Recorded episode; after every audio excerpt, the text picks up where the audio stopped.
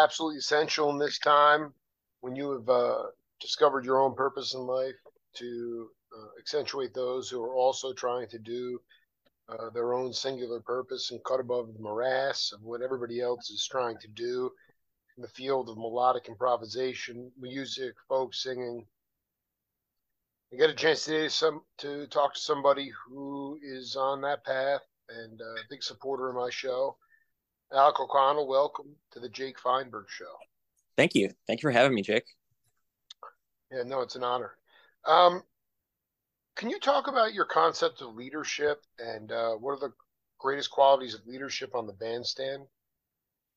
I think for like a good leader on the bandstand, I think they have to be someone who, you know, can inspire the other players they're playing with, but also can, you know, take direction from those players to, you know, kind of have, you know, whatever song they're playing or format they're playing in be this like organic breathing thing, you know, that's like, you know, consistent with what everyone's feeling and how they're expressing themselves through their instrument.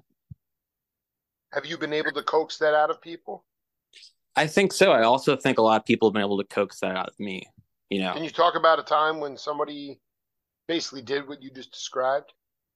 Uh, I think a good example of that would be uh, recently I played a show with my roommate, Sean Thompson, and uh, our Tommy, mutual friend. Sean Thompson, yeah. Dude. Holy yeah, shit.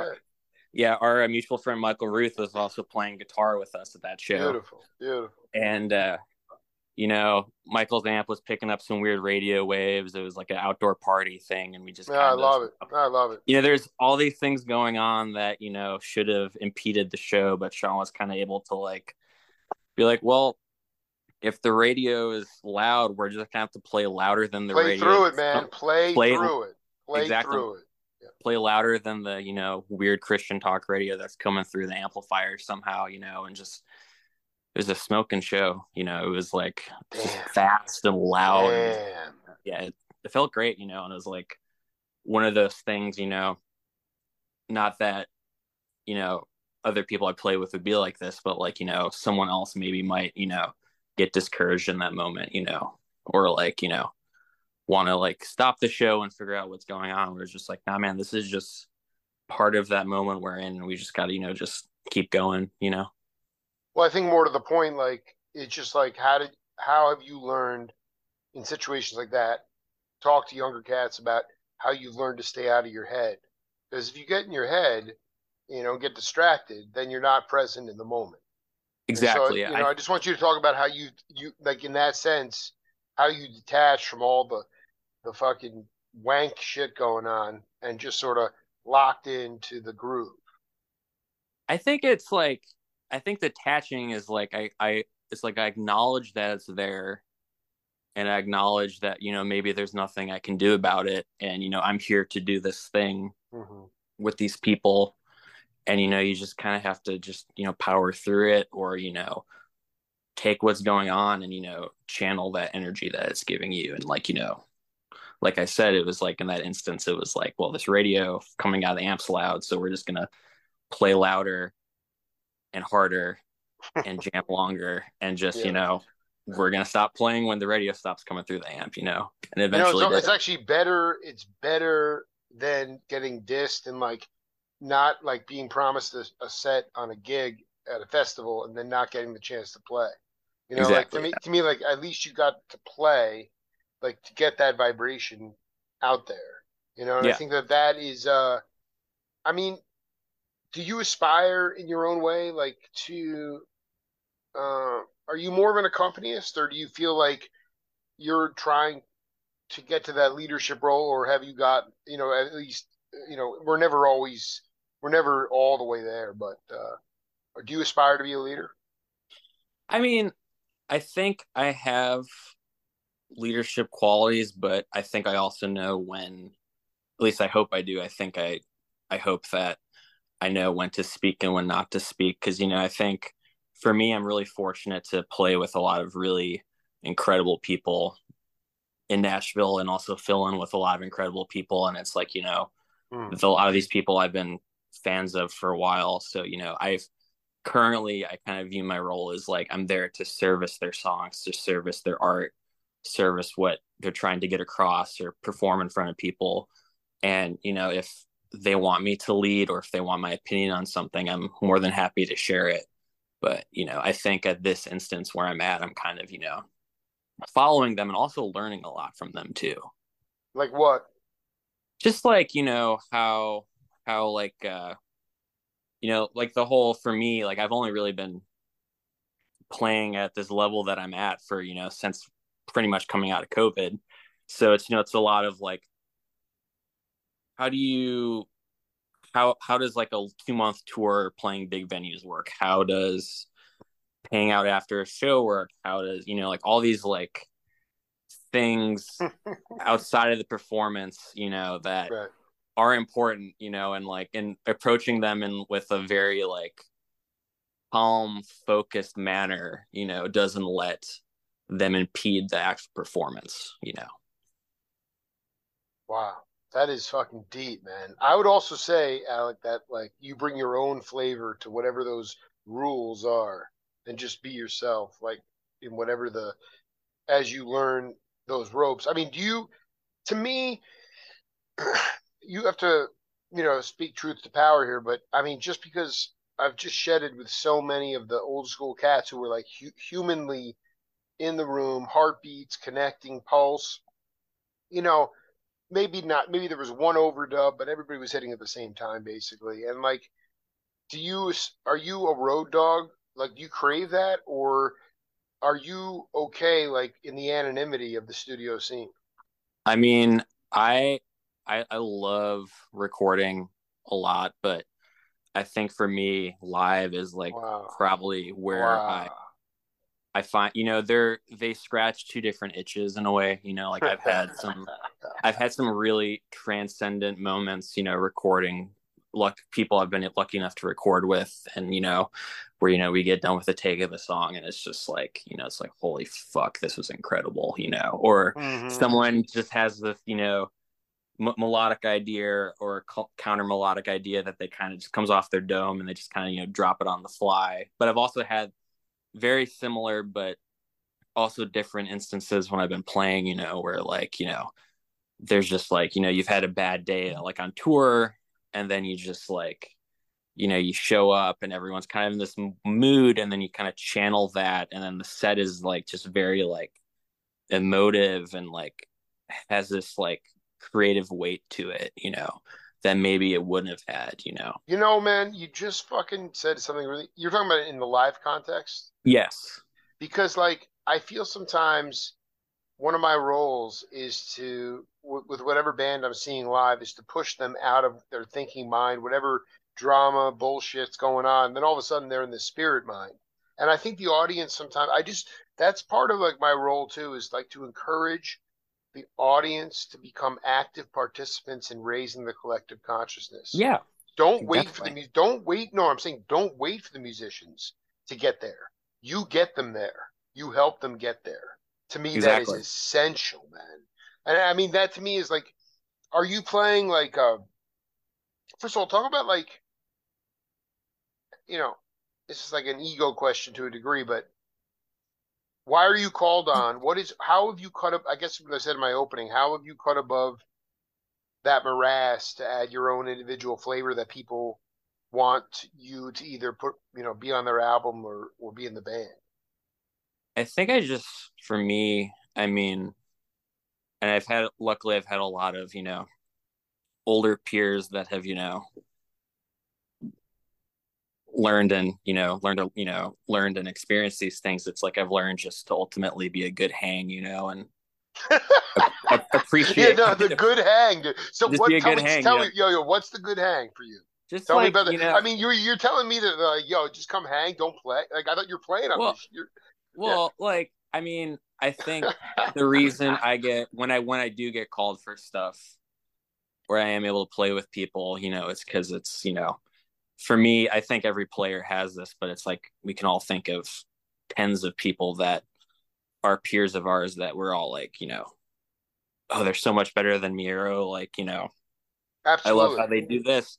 But it's like, you know, I think a lot of like who you play with is like, it's like, how comfortable are you with this person? Because like, you know, songs that are like, and playing music is like a very like intimate, vulnerable thing to do, you know? It, like I've, I've had instances where I played, you know, for like for higher stuff where that like maybe isn't as prevalent, but for luckily for most of the stuff I do, I feel like that's like a very important aspect of it. And, you know, if you're a player, yeah. Yeah, if you're a player, you know, you just have to be like very in tune with who you're working with. And, you know, like don't, don't rock the boat, you know, be, be kind to who you're with, you know, maybe someone's not having a good day or, you know, maybe something happened, you know, and you just kind of got to like keep the ship moving and just, you know, be, be, be the best version of right. yourself. I love that, man. Yeah. Because um, it's yeah, I mean, what? Let me ask you a question. So, I mean, have you played in? I was at the Century Room in Tucson, which honestly, I, I it's just one of the sweetest, most amazing, uh, like, uh, jazz clubs in America, and it's in this funky part of Tucson. We don't even have an urban jungle here. We've never yeah. gotten built up. We don't have any corporate presence down there. It's an insane jazz club. It's cat Glenn Moore, dear friend of mine, bass, upright bass player, played with this band Oregon, and he uh he shows up with this sax, this soprano player, and I'm in the front row. Glenn and I are dear friends, and I'm just fucking having an out of body experience, dude. I mean, I'm just being myself. I'm not being, yeah. you know, I'm tr- I'm trying to push them in the vibe higher, okay, dude. Security escorted me out of there before the second set because the soprano player was not comfortable with me in the front row.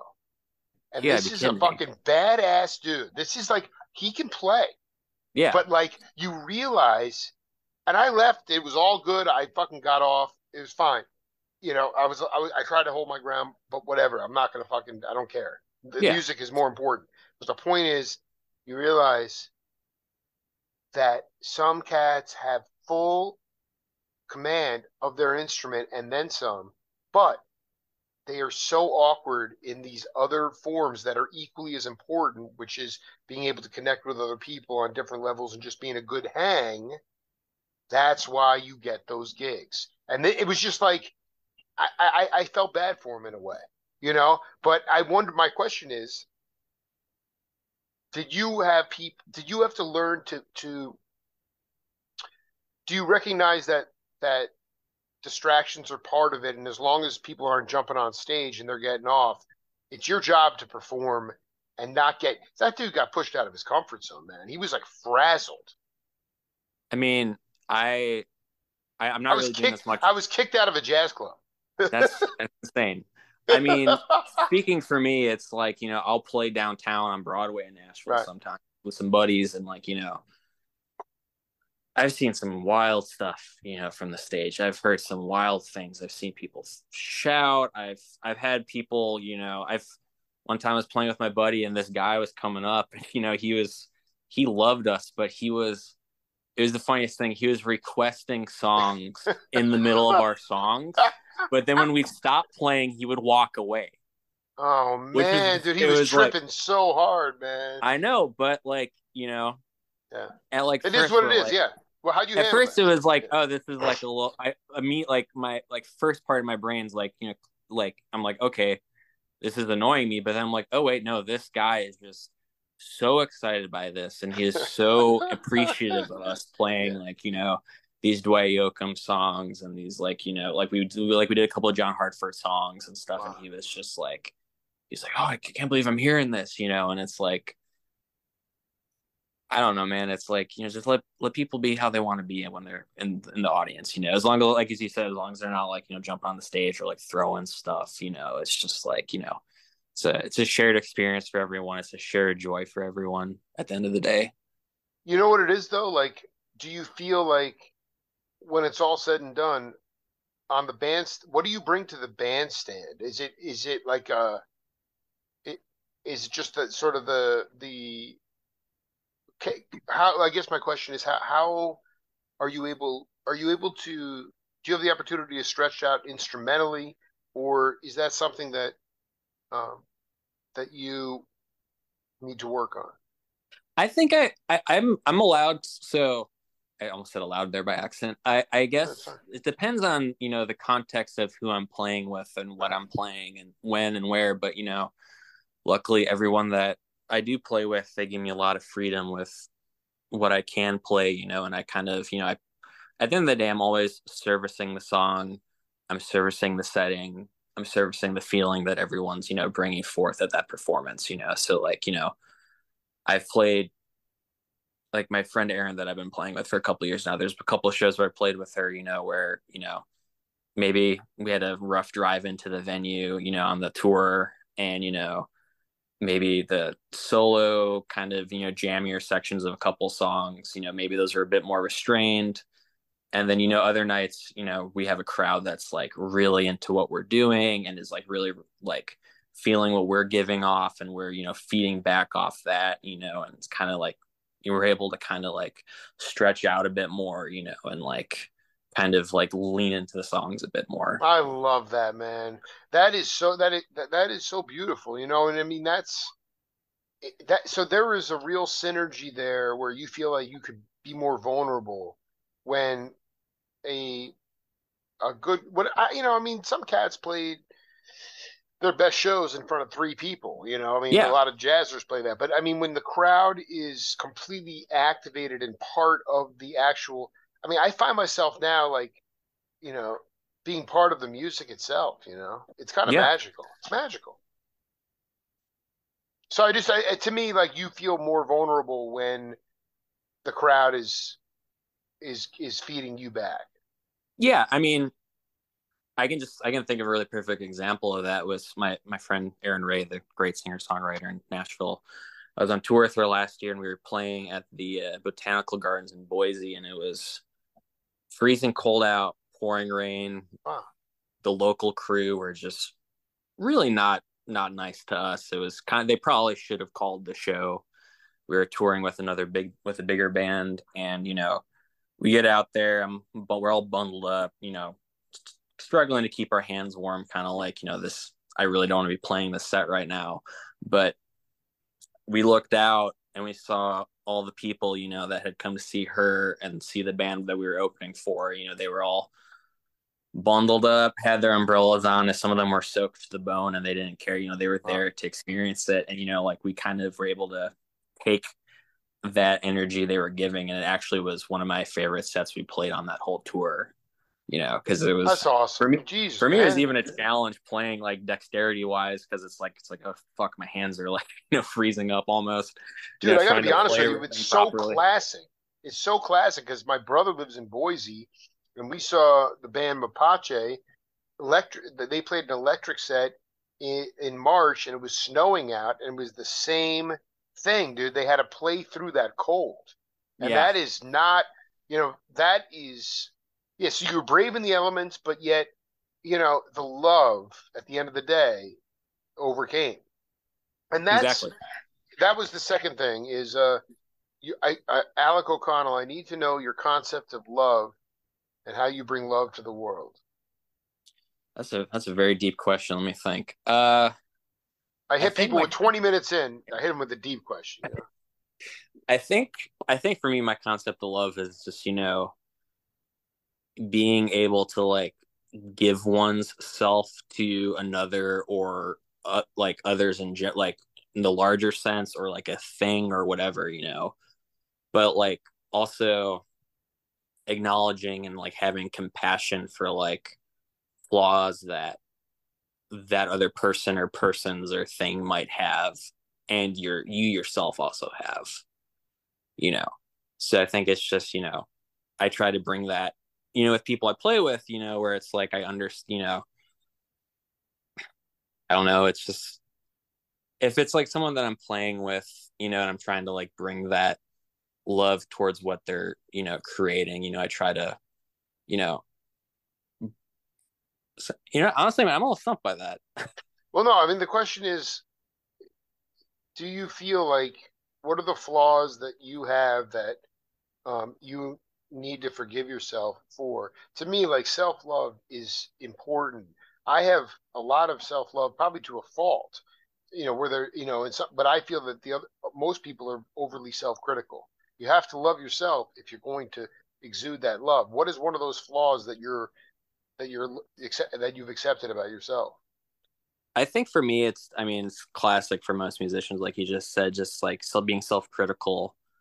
But I think for me, it's definitely more of, it's definitely has been more of like a kind of, you know, I don't want to say like imposter syndrome, if you're familiar with that term, but no, I'm not actually. Can you break me break it down?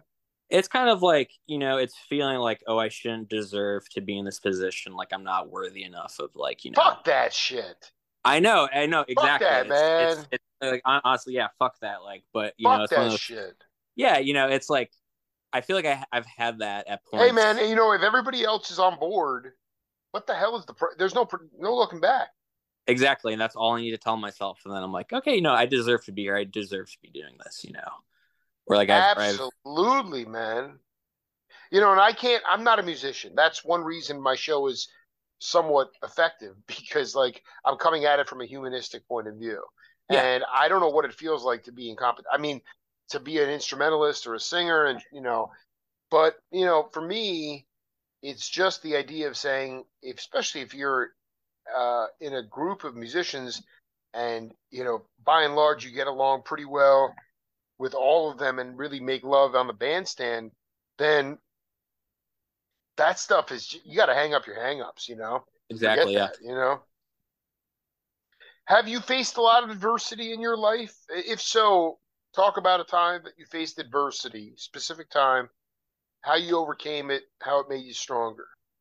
Uh, yeah, I. Uh, it's funny. Uh, couple like I would want to say like, like five years ago now. I uh, it was uh, it was really funny. I was on a tour, and this was an old band I was in, and you know I was. Started having some like weird chest pains after a couple shows, and I was just like, oh, this is strange, like this doesn't feel normal, and I'm a bit of a hypochondriac, and long story short, it turns out it was indigestion that's causing those pains, but through some testing I found out I had a heart defect, and wow. Ended up having to go angioplasty for it about five months afterwards, and uh it made me uh you know, it was definitely like one of those kind of get my shit together kind of moments. You know, it took me a while, but it made me like, you know, having mortality in a way kind of like very briefly kind of like face itself to me, made me get like really hyper focused with, you know, how I want to be as a person, and how I want to like interact with my peers, and like what I want to do with my life, and how I want to, you know, live my true self, you know. And what uh, this it, is wait, hold on, when you were in when you were looking at in that mirror and it became very focused and clear, what were there, was it just a feeling, or were there like sort of voices in your head that were, because that, that, that, that brush with mortality is key. I, you, I mean, yeah, I, I wouldn't say it was like looking in the mirror. It was kind of like, I had this moment where it was like, oh, like, yeah. Life is precious, life is serious, you know, it's like not to, I'm like, you know, I don't, I don't, I try not to be like a downer, but it's like, you know, I try to, you know, live my life with like earnestness and like intention after that, you know, and being present in my situations. Cause it's like, you know, it's like every day is a gift, you know, every day, you know, every day is a gift, and you just have to like appreciate it and, you know, roll with the punches. And just under, and you know, understand that like there's a lot you can't control, and there's a lot you can't, you know, understand, but it's there, and it's there for a reason. You know, right. you just have to, you just have to, you know, exist in it. I have to ask you, um, you know, stepping back. I mean, you're not. Correct me if I'm wrong, but you're currently not road dogging it, playing original tunes in a domestic touring circuit. Am I right? Not right now. Uh, my no. My what, what, Aaron... I want to ask you my question, because I, I, you know, how hard is it to do that today? I think. Well, for, well, for me is I got.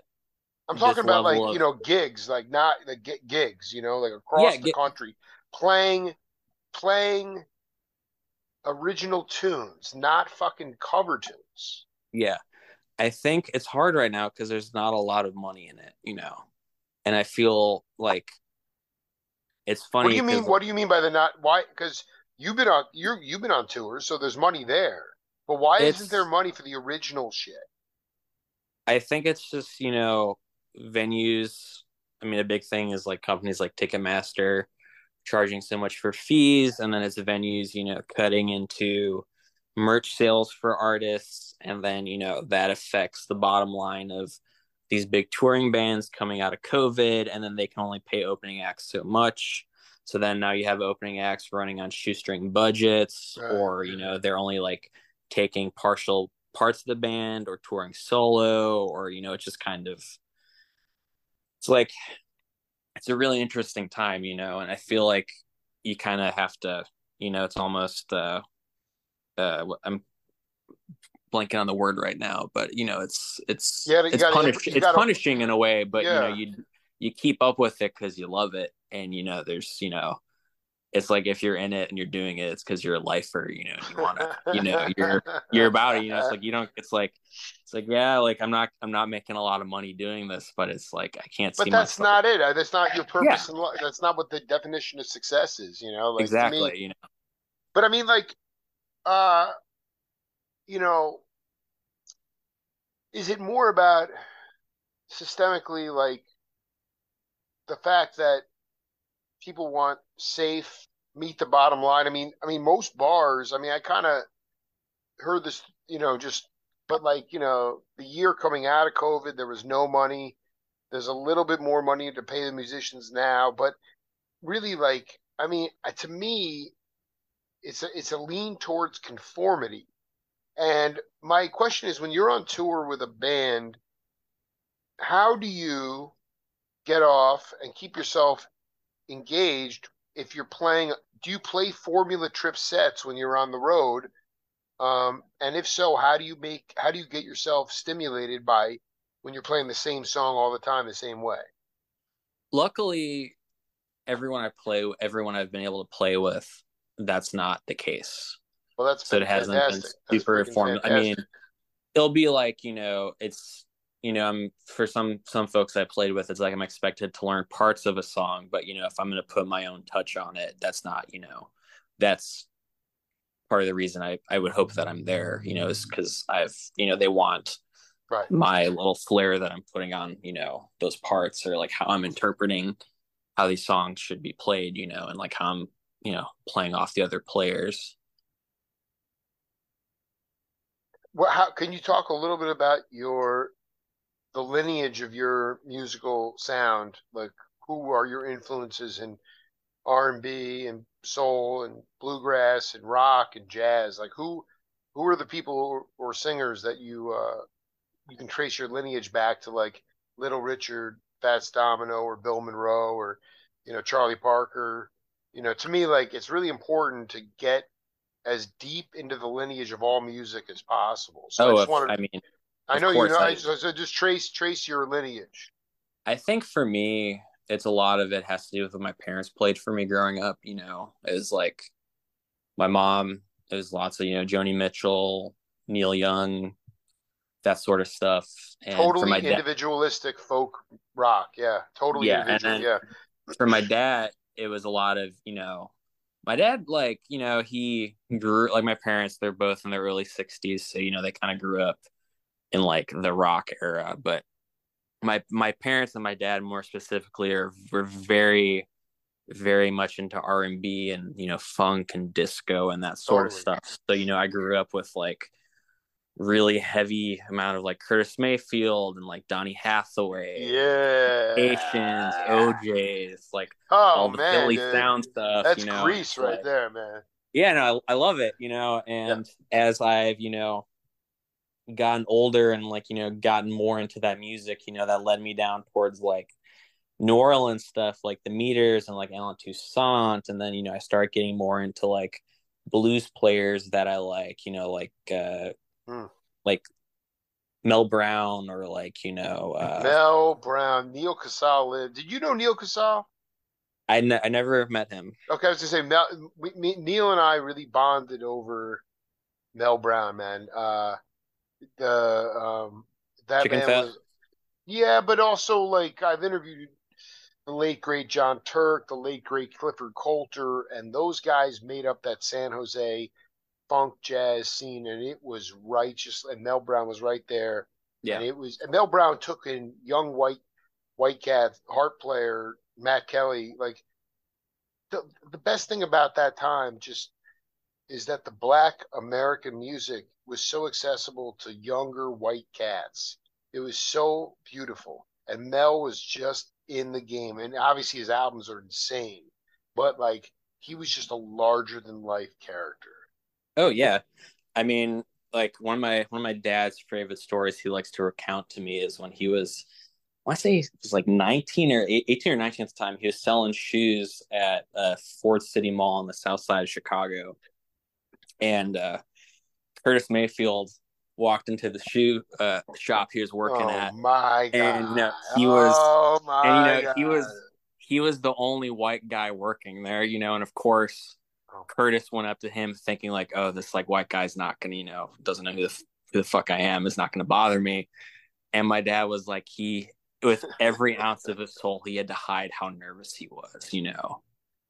Dude, I would have yeah. fucking been, I would have been bear hugging him, dude. That would have been insane. You know? Yeah, man. I did that. I can't even. That is one of the best stories I've ever heard. And so I you, think that's so yeah. cool, you know. Is and there it's a, like, is, is there a funk? Is there a funk scene in Nashville, or is it like like real like, like I, I, I feel like Nashville. Like you go back to Norbert Putnam and those cats, the original cats, Area Code yeah. six one Area Code six one five. Those guys were greasy, man. Is there a greasy scene in Nashville? I, I mean, I think I think the people I play with, like my Are, peers, I think we're, you know, I think that's kind of, that's a big influence on us, you know, is like like Barefoot Jerry and like Area Code six one five. Those are like really important records for oh, me beautiful, as a player, man. You know, beautiful because it's, I don't know, it's like, like, like Wayne Moss, like, you know, he's. That was the name I was thinking like, about, I've Wayne had, Moss, yeah. I've had friends record with him and, you know, uh, Mac, like I've seen Mac Gayden at a coffee shop down the street. Dude, my house. dude, I need, yo, listen, he's just Norbert, chilling, you know. Yo, man, because Norbert, I did, Norbert was going to hook me up with, with, with Mac Gayden, dude. Are you in touch with those cats? Because I got to talk to them, man. I've, I have, I have some friends that are in touch with them, and I can definitely, like, try to get Well, and also them. Wayne Moss, is he still with us? Yeah, yeah Wayne's. Oh yeah, my he, God, dude! I gotta get you, dude. O'Connell, man, you will. Be, I mean, this is essential, man. Because Putnam was like, because he said Mac won't call him back. You know, like I mean, I mean, Norbert's all over the place. I mean, he's on yachts and doing his thing. But dude, I am obsessed with Mac Gayden. I'm obsessed yeah. with him. So he's just hanging in the coffee shop. You know, just, just you know he he he's he's he's pretty old, you know, and I didn't want to bother him, but it's sure. just like. You know, I'm getting my coffee before I go into my like going to my day job at the time, you know, and it's just like it's like, oh shit, that's that's fucking Mac Gayden there. And he's just like, you know, reading reading the newspapers, just you know, sitting down. You know, it's like it's like that guy wrote Everlasting Love, you know, it's like just you know, wild. Here's the do you do you because th- here's the thing about those cats. Uh the, the studio sharks I'm talking about. Uh they that Area Code six one five, they went to there was so much rural, open landscape and, and, and rivers and forests. They went to somebody's lake and hung out there and cut cut that record in a few days. They were out of the city. And I just feel like Doctor John and I talked about this too. You used to have, you know, ice chests. You know, you, you put the fish on the ice and you had only a day or a day to cook it, you know, and yeah. like a lot of this stuff has been uprooted, turned into bubble villages, uh, you know, housing developments and things like that. Do you get a chance to actually get out into rural country in order to be inspired to create music? Oh, I mean, definitely. Like, there's a lot of, you know, there's Percy Priest Lake over here, you know, that's, you know, it's there's been some suburban development there in the past thirty or forty years around it. But, you know, it's it's, a, it's an old T V A lake that, you know, mm. you can go swim in. You can, you know, rent a boat on. You can kayak on. There's a lot of really good hiking around here. You know, it's there's still, thankfully in Nashville, there's still a lot of, you know, nature that's like very accessible and, you know, for everyone. It's, it's very accessible for everyone in the city and is, you know, present. And it's and it's being and it's being preserved. Yes, which is which is really nice. It's beautiful. Um, tell me why you dig the Jake Feinberg Show. I mean, you literally, uh, you come on, you dig my stories, and I was like, you know, I'm like, you know, I I'm gonna I wanna I, I fucking want to give some some spotlight to Alec O'Connell. So why why why do you why do you dig the Jake Feinberg Show? I feel like, I don't know, like I've listened to like your interviews with like Lee Sklar and like Willie Weeks and like, I haven't actually you know. interviewed Willie yet. Oh, you haven't? No, man. Keltner Keltner's still trying to hook me up with him. Sorry, but I mean, like I, Chuck Rainey, it's fine. Dude. Chuck, Chuck Rainey, want, sorry. Yeah, I, yeah Rainey, yeah. Sklar, yeah, the bass, yeah. Sklar.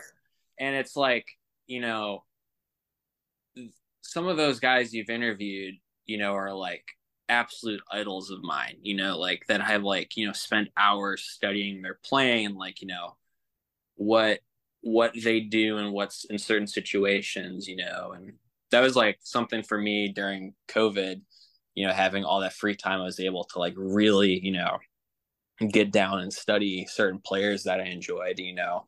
And that's kind of how I was turned on to your podcast, because it'd be like, you know, Lee Sklar, it's like, you know, you have, I mean, you've interviewed him three times now, four? No, no, I think uh, no, five. Five.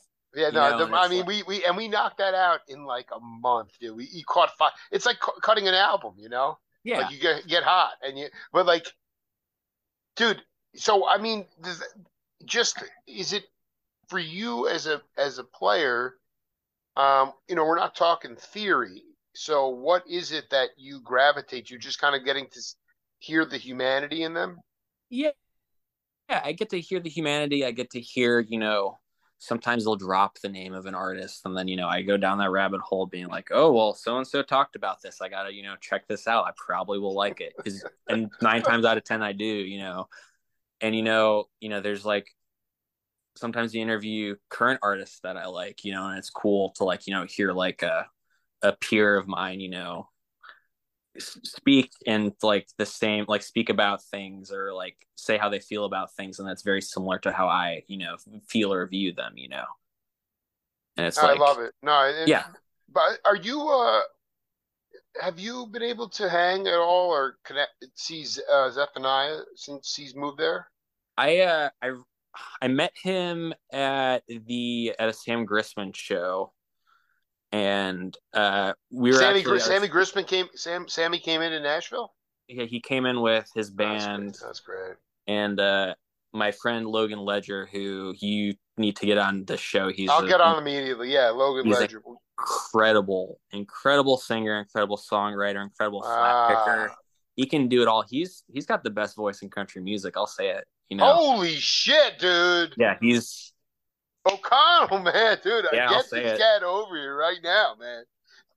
You, well, you're talking like, you're not talking neo country. You're talking like, you know, roots kind of shit. His stuff's like, his stu- like his stuff. He's not singing worship like, music. I mean, that's what country no, music is now. Yeah, it's his stuff. It, it for me, it reminds me a lot of Glenn Campbell, but wow. he's, you know, he he's a bluegrass cat. You know, he grew up with Sam. You know, he's. Oh, he's shit. very stu- he's he's one of the most studious musicians I've ever met. You know, he'll like a couple of weeks ago I was texting him because he I remember he showed me this Bill Monroe song that was like uh it was they they recut Prisoner's song, but it had drums on it, and Bill Monroe apparently was so pissed off that he played the most like avant-garde, just like fuck you mandolin solo over it. And it's, you know, oh, in the moment you can, you know, like Bill Monroe's like, fuck this shit, I'm just gonna play whatever. But for all of us, we're like, that's incredible. Like this sounds insane in the coolest way, you know. But that's the that's the cumulative, and it's funny. Yeah. my my first, you know, my first interview with Dog, he Grisman, he said, music has cumulative results. And, you know, the truth is that when when Roe played that sol- solo, he was as fucking pissed as hell. But yeah. You'd be mad as hell. That love will go on. Years later, you guys are getting off on that solo. Exactly. That is cumulative, man. That's powerful yeah. shit, man. I mean, it's real. That's real. Are you, are you, is there any chance we're going to get Alec O'Connell in the uh, Arizona region this year? Uh, I am. Uh, I'm going on a two month. Oh, don't tour. Blame me right now. Don't blame me for. No, I'm, right well, now. I'm. I don't know the exact spots yet, spots yet, or dates. But my uh, my friend Aaron Ray, who I've been playing with for a couple years now, and she's also another incredible musician. Yeah, we'll get her on the program too. You're gonna. Um, you got me into a new tributary now. You know that. You know, I'm yeah, very great, grateful man. to play yeah, play grateful, with, man. and uh, we're supposed to be doing a big, you know, full U S like West Coast, South. Midwest, Northeast, Southwest, Southwest. Don't neglect us yeah. down here. I I don't know exactly when or where okay. we're playing, but I know the last time we came through, we played in Phoenix.